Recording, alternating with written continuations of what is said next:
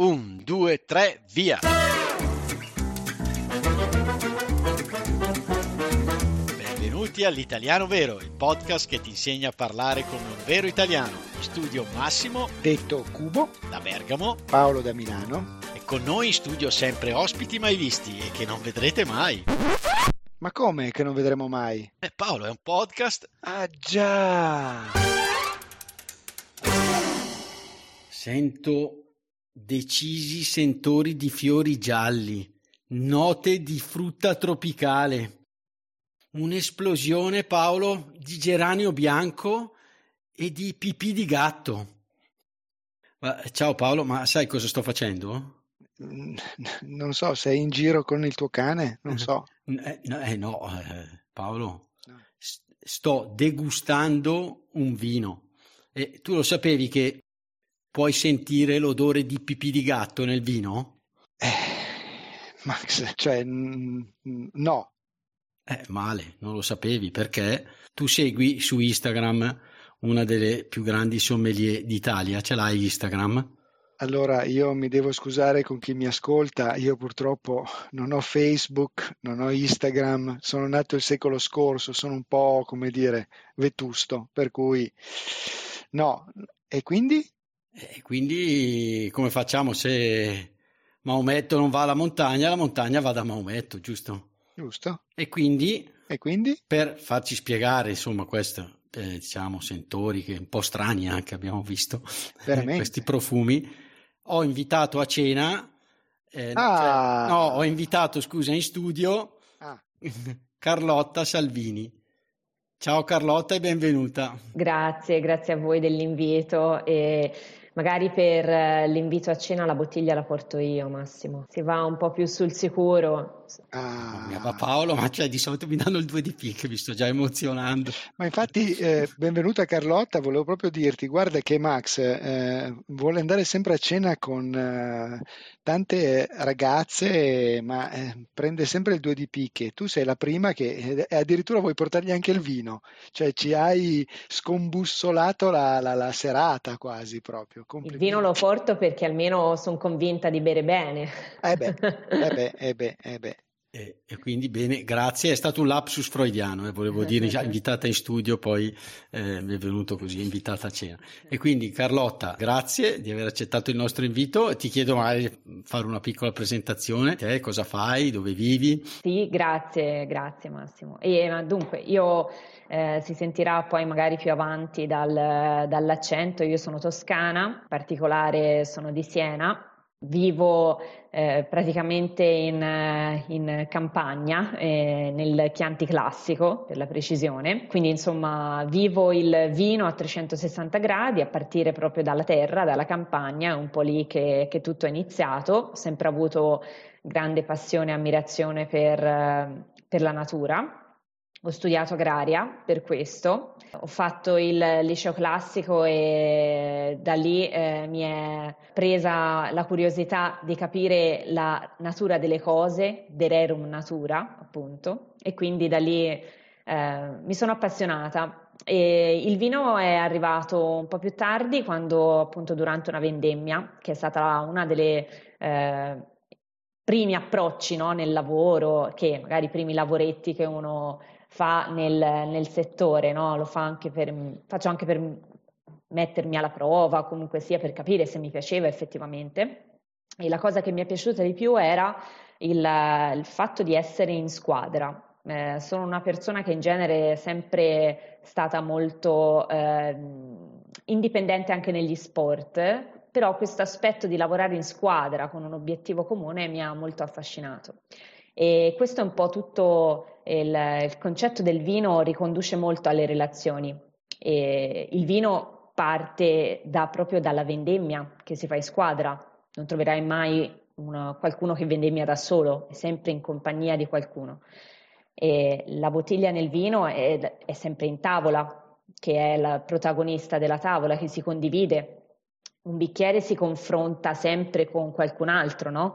O che sia un aperitivo, che sia un'occasione o che sia anche un momento di, appunto, di, di relax. E quindi è quello l'aspetto che mi ha, mi ha sempre affascinato del, del, mondo del vino, anche perché è un, è un momento sempre di, di scambio, di condivisione. E quindi da lì mi sono appassionata e formata di più, quindi poi ho studiato enologia e poi mi sono più formata nella, nell'ambito della, della sommellerie e della comunicazione del vino, perché l'aspetto eh, che mi affascina molto è il fatto di eh, cercare di trovare comunque delle parole, dei modi, dei termini che risultino accessibili anche eh, per una persona magari che è incuriosita dal, dal mondo del vino, ma si trova sopraffatta dalle mole quantità di informazioni che, eh, che, questo mondo ha. E quindi è un aspetto che comunque porto avanti anche nella mia eh, carriera professionale, quindi faccio formazione sia per appassionati che per, per professionisti. Max, abbiamo di fronte a noi quindi una persona che ci può veramente illuminare eh, questo percorso meraviglioso. Ci hai già fatto Stasera io direi di andare a comprare subito una bottiglia di vino e io farei una Perché non ce l'hai a casa Paolo? Io ce sì, ce le ho, ma ne vorrei comprare di più a questo punto, non mi basta. Dopo tutto quello che ci hai detto, Carlotta, effettivamente ci hai fatto, perlomeno a me, mi hai messo l'acquolina in bocca, non so se si dice se è appropriato in questo, in questo, in questo senso. Sì, ha parlato Carlotta appunto di questa bottiglia sempre in tavola, no? Io volevo sapere appunto se collegandoci all'italiano vero, no? quanto il vino è mm, connesso alla cultura italiana, diciamo così, quanto è connesso all'italiano. Ti faccio un, esempio, eh, in un episodio abbiamo parlato di moda, no? Io uh, una volta mi trovavo all'estero e una ragazza, guarda caso, Paolo, eh, mi ha detto, ah, ho capito che eri italiano da come eri vestito. E quindi abbiamo fatto proprio un episodio con una personal shopper, Anna Maria, anzi che ringraziamo ancora di averci dato il suo contributo. E quindi c'è un qualcosa che lega anche appunto l'italiano vero al vino? Ne beviamo di più magari di altre nazioni? Io ricordo sempre che da piccolo mio papà, mio nonno, c'era la bottiglia di vino a tavola sempre come c'era il pane. Cioè, cose che ad esempio adesso, vabbè, forse un po' cambiate, infatti ti chiedo anche questo, e all'estero non ho mai riscontrato, cioè almeno nei paesi dove, dove mi recavo che c'era proprio sempre questa bottiglia di vino come se fosse il pane, eh, come se fosse un accessorio indispensabile della, della, accessorio della tavola. necessario. Necessario, esatto. Sì, sì, sì, assolutamente, ma il, mm, il, vino è una cultura radicata eh, nel, nel, territorio italiano, ma da migliaia di anni. Eh, I romani sono stati i primi eh, in Italia a capire eh, le, le, effettive caratteristiche del vino anche dal punto di vista inebriante proprio, quindi Basti pensare solo alle divinità, ehm, a Dioniso per i greci e Bacco per, per, i romani, appunto erano proprio le divinità eh, legate al culto del vino, alla cultura del vino. E quindi è un aspetto che è sempre, sempre stato parte della cultura e della civiltà ehm, italiana. Eh, noi abbiamo un patrimonio eh, di più di mille vitigni autoctoni in tutto il territorio italiano, è un clima molto favorevole, quindi si coltiva la vite dappertutto, al nord e al sud e quindi anche eh, la dimensione media delle aziende, la centralità è sempre affidata, la gran parte delle aziende è la famiglia che gestisce le aziende vitivinicole, quindi è un aspetto che è veramente consolidato nella nostra cultura, è, è, è quasi eh, fa parte del nostro, eh, della nostra eredità e mm, di conseguenza tutti noi siamo bene o male più esposti al, al vino, alla cultura del vino rispetto ad altri paesi. Bah, basti pensare in, so, in, America, non hanno lo stesso consumo e la stessa attenzione eh, nel vino. Mm, noi bene o male una cultura anche minima di base e capire che esistono uve bianche e uve rosse ce l'abbiamo, lì non ce l'hanno. Eh, quindi ecco, è proprio una, un approccio che, che, noi abbiamo insito nella, nella nostra cultura. Ma di, di, nella storia si possono citare appunto tantissimi di episodi che sono legati proprio al fatto che il vino fa parte della nostra storia. Ovvio, ha subito un percorso di evoluzione, nel senso che prima il vino era un alimento cioè era una necessità. E appunto eh, tu parlavi del, della bottiglia ma, magari meglio del fiasco è perché il vino era effettivamente un alimento, faceva parte del consumo abituale, ehm, oppure eh, quante volte ad esempio a me anche da piccola il nonno, la nonna mi, mi dava il, il pane, eh, vino e zucchero per dire, quindi sono cose che noi, cioè nell'infanzia io ce l'ho avuto, ehm, però eh, ecco, da alimento, eh, che cosa è successo nel, negli ultimi anni, a partire dagli anni 60-70? Beh, è cambiato un po' il concetto, grazie anche all'avvento dell'enologia moderna e quindi di conseguenza c'è stato proprio un passaggio da vino a alimento a eh, piacere, a momento di piacere e poi anche più avanti a asset, quindi a effettivamente bene di lusso. Quindi il vino effettivamente sì, è, ha attraversato la storia insieme a noi ed è parte della nostra cultura. Bene, ma che tu sappia, ne consumiamo di più di altri, cioè siamo maggiori consumatori, c'è un parametro per... Sì, ti eh. dico solo che lo Stato che ha il consumo pro capite più alto al mondo è il Vaticano. Ah, il Vaticano. È vero. Ma, no, no, interessante, ma, ma, perché lo usano durante la no, messa o proprio? Eh sì, in santo, fa, avranno il in santo probabilmente. Questo non è stato opportunamente dichiarato, no. Okay. Ma bellissima questa qua, ci hai regalato una chicca Carlotta, il Vaticano è una roba che non avremmo mai, eh Max? No, non avremmo mai, mai, mai pensato. Infatti. Mai pensato, insomma. Eh. Vabbè, ma loro non sono italiani, no? No, infatti.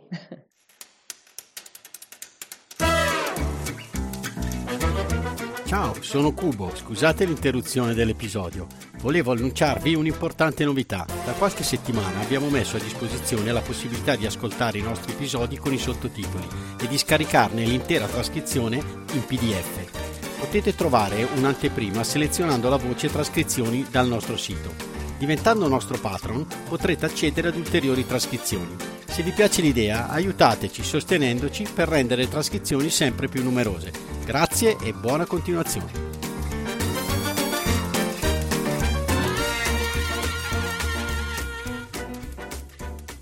Quindi mi ha fatto venire in mente una cosa, parlato noi subito conosciamo la distinzione tra uve bianche, hai detto uve rosse, sì. giusto? Eh, sì. Allora dovete sapere Paolo che io facevo un po', eh, come si dice, me la tiravo un po' prima con i sentori di robe varie che si sentono nel vino, addirittura il geranio rosso ho imparato che c'è Oddio, nella tua combinazione sembrava più di qualcosa andato a male nel frigo. Ah, però, ah, ok. però apprezzo il, lo sforzo. Beccati questa, se vai a cena con Carlotta, occhio perché devi essere preparato. No, eh. Io vado a cena solo con tua figlia. Non puoi dire delle stupidaggini qua. Eh.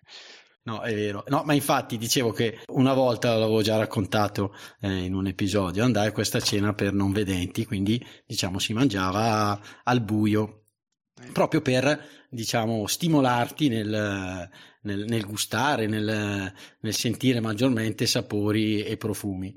E io ero partito, ho bevuto, mi hanno dato del vino da bere, l'ho bevuto e nella mia testa era un vino bianco, sono partito, non ci ho riflettuto molto, ecco, magari mi avessero fatto la domanda sarebbe stato diverso.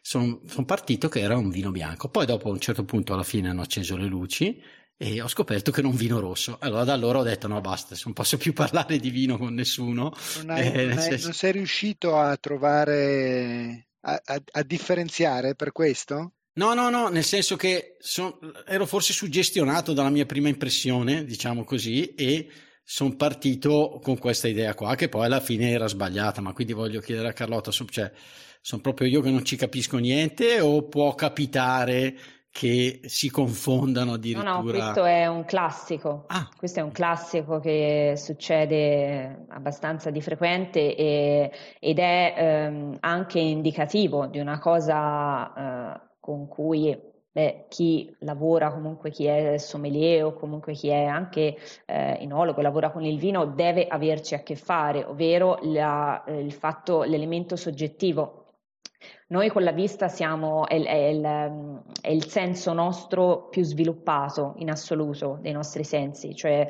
eh, è il senso che ha avuto un'evoluzione pazzesca, eh, molto di più rispetto ai, al senso dell'olfatto, per dire, che si è sviluppato molto meno. E di conseguenza noi con la vista giudichiamo tanto e abbiamo sempre dei preconcetti, basta pensare a magari quando scegliete un vino dallo scaffale, guardate l'etichetta. E di conseguenza è la prima, è la primo biglietto da visita del vino, la veste dell'etichetta, l'appeal, poi appunto siamo passati anche lì da ehm, eh, studi sull'etichetta di grande eh, impatto di colore, adesso invece si ricerca molto di più forme più essenziali, più, più eh, minimal. Quindi anche lì il nostro senso che ci porta ad essere più condizionati è quello della vista, indubbiamente, perché anche dal colore del vino io posso avere un certo tipo di informazioni che mi possono anche condizionare. Se vedo un vino che non è luminoso ma mostra dei sedimenti o torbidità, beh, io sono portata a pensare che magari c'è qualche difetto di conservazione.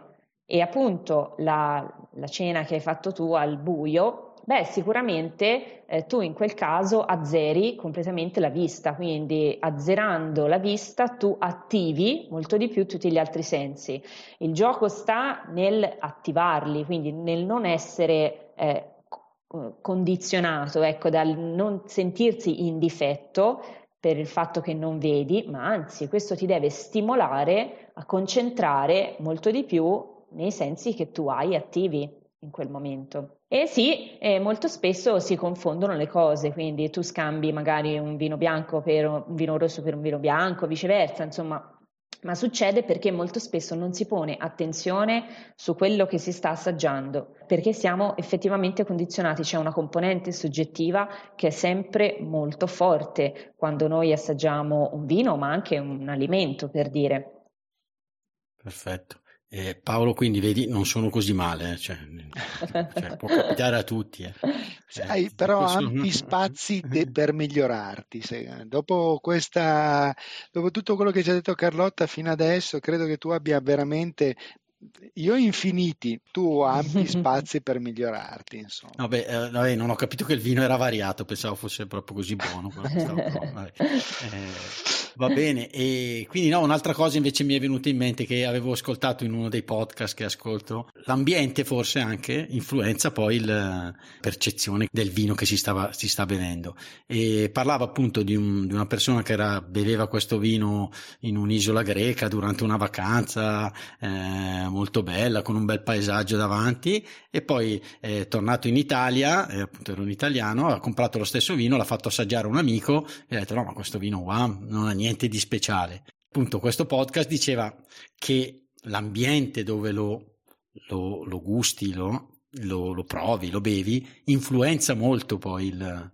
sì, il, assolutamente. la percezione che hai. Assolutamente, ma eh, la stessa degustazione è un'esperienza, quindi di conseguenza degustare il vino nel, nel, luogo in cui è prodotto, visitare la cantina, toccare con mano, incontrare le persone, parlarci che lo producono, sicuramente ha tutta un'altra percezione e di conseguenza tu associ ehm, a quel vino un determinato ricordo, ma mh, esiste anche una, un, un livello ancora superiore di coinvolgimento emotivo che è forse quello più affascinante che c'è nel, nel vino, che si chiama proprio effetto Madeleine che coinvolge principalmente quella che è la memoria, memoria olfattiva. Si chiama effetto Madeleine perché è citato in un, in un racconto di, di, Proust, lo scrittore, alla ricerca del tempo perduto, dove racconta che il protagonista, prendendo del tè eh, con queste Madeleine, che sono questi biscottini, questi dolcetti, Beh, vedendoli non, non, provava assolutamente niente, ma una volta dato un morso a questa Madeleine, quindi annusandola, gustandola, beh, lì si è eh, riacceso tutta una sorta di ricordi passati che sono riemersi in maniera importante e quindi mh, è stato proprio sopraffatto dal passato, quindi il passato che ritorna. Questo che, che vuol dire? Vuol dire che nostra, eh, il, il, nostro olfatto, la memoria olfattiva, è eh, quella che ci fa procedere per associazione di idee, cioè tu quando annusi qualcosa ti ricordi un'emozione, una sensazione che hai vissuto. Per dire, io ehm, quando annuso la lavanda, beh, mi ritorna in mente mia nonna perché, eh, faceva, perché le sue lenzuola profumavano di lavanda. Quindi nel vino è un po' la stessa cosa, cioè tutti noi abbiamo una nostra Madeleine personale, cioè una sensazione, una, olfattiva proprio, ehm, che ci fa mh, coinvolgere di più emotivamente.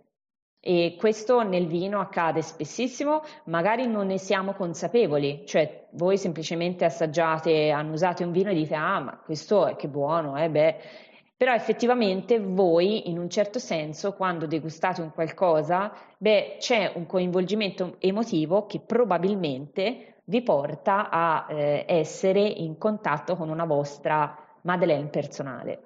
Max, eh, beh, eh, Carlotta ci ha fatto una lezione anche di eh, filosofia perché eh, conosce se stessi, quindi ci ha riportato un po' alla filosofia greca, visto che tu ne parlavi prima nel tuo, nel tuo esempio no? di, vis, di, vino greco resinato, probabilmente, probabilmente, quindi con questo gusto davvero molto molto particolare. Ma io eh, direi, sì. non so. Eh... No, direi che allora eh, Carlotta va assolutamente, assolutamente ri...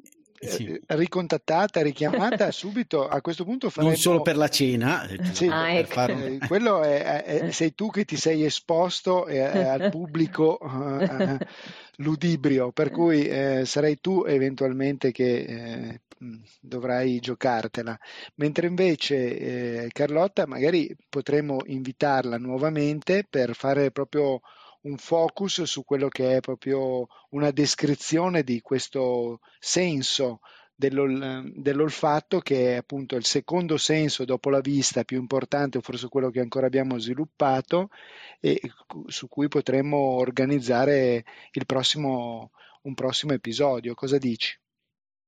Direi proprio di sì, perché magari così almeno contribuiamo a arricchire la, ehm, il corredo aromatico e olfattivo di, del vocabolario di Massimo, quindi aggiungiamo qualcosa in più alla pipì di gatto magari che insomma, eh, sì, non è granché affascinante sì, ma sono cose che mi segno e io poi me le segno e le uso appunto nelle famose cene. Esattamente Comunque, sì. eh, con, i, con, i, colleghi nelle famose cene con i colleghi insomma. Eh, esatto. E, va bene allora prima di chiudere Carlotta dov'è che possono seguirti i nostri ascoltatori? Certo. Sono sui miei canali mi trovate come Carlotta Salvini sia su Instagram, Facebook Carlotta Salvini Sommelier e sul canale YouTube sempre Carlotta Salvini. Perfetto. Va bene, allora eh, Paolo eh, penso che la cena la faremo a Città del Vaticano proprio Perfetto. per onorare, giusto? Eh, ci... Così manteniamo in linea il consumo pro, pro capite. Pro, brava, vai, va, va, va, Carlotta, veramente, guarda. Eh, va bene, Paolo, sei di troppo, io direi di chiudere e, e salutare Carlotta e arrivederci a tutti i nostri ascoltatori e al prossimo episodio. Ciao, ciao Carlotta, Carlotta e ciao a tutti. Ciao. Mi raccomando, il divertimento con l'italiano vero non finisce qui. Ma come, Max? Ti sei dimenticato qualcosa? Ma no, mi riferisco alle trascrizioni avanzate di Sara, che contengono spunti, approfondimenti e un esercizio relativi all'episodio. Ah, ottimo! E dove li troviamo? Sono disponibili per tutti i nostri patron dal livello cappuccino in su oppure scaricabili con un piccolo contributo dall'indirizzo www.litalianovero.it slash trascrizioni di Sara o dai link presenti nell'anteprima dell'episodio visualizzabile sui vostri podcast player. Bene, allora buona continuazione. Ciao, sono Massimo. Vi ringrazio per essere arrivati alla fine di questo episodio. Volevo solo ricordarvi che il nostro podcast è un progetto libero finanziato dagli ascoltatori e dalle ascoltatrici. Se ti sta piacendo l'italiano vero, ci piacerebbe che anche tu entrassi a far parte dei nostri sostenitori al solo costo di un caffè. Per farlo, seleziona il link Sostienici con un caffè che trovi all'interno della preview dell'episodio sul tuo podcast player oppure sul nostro sito web. Grazie mille e a presto!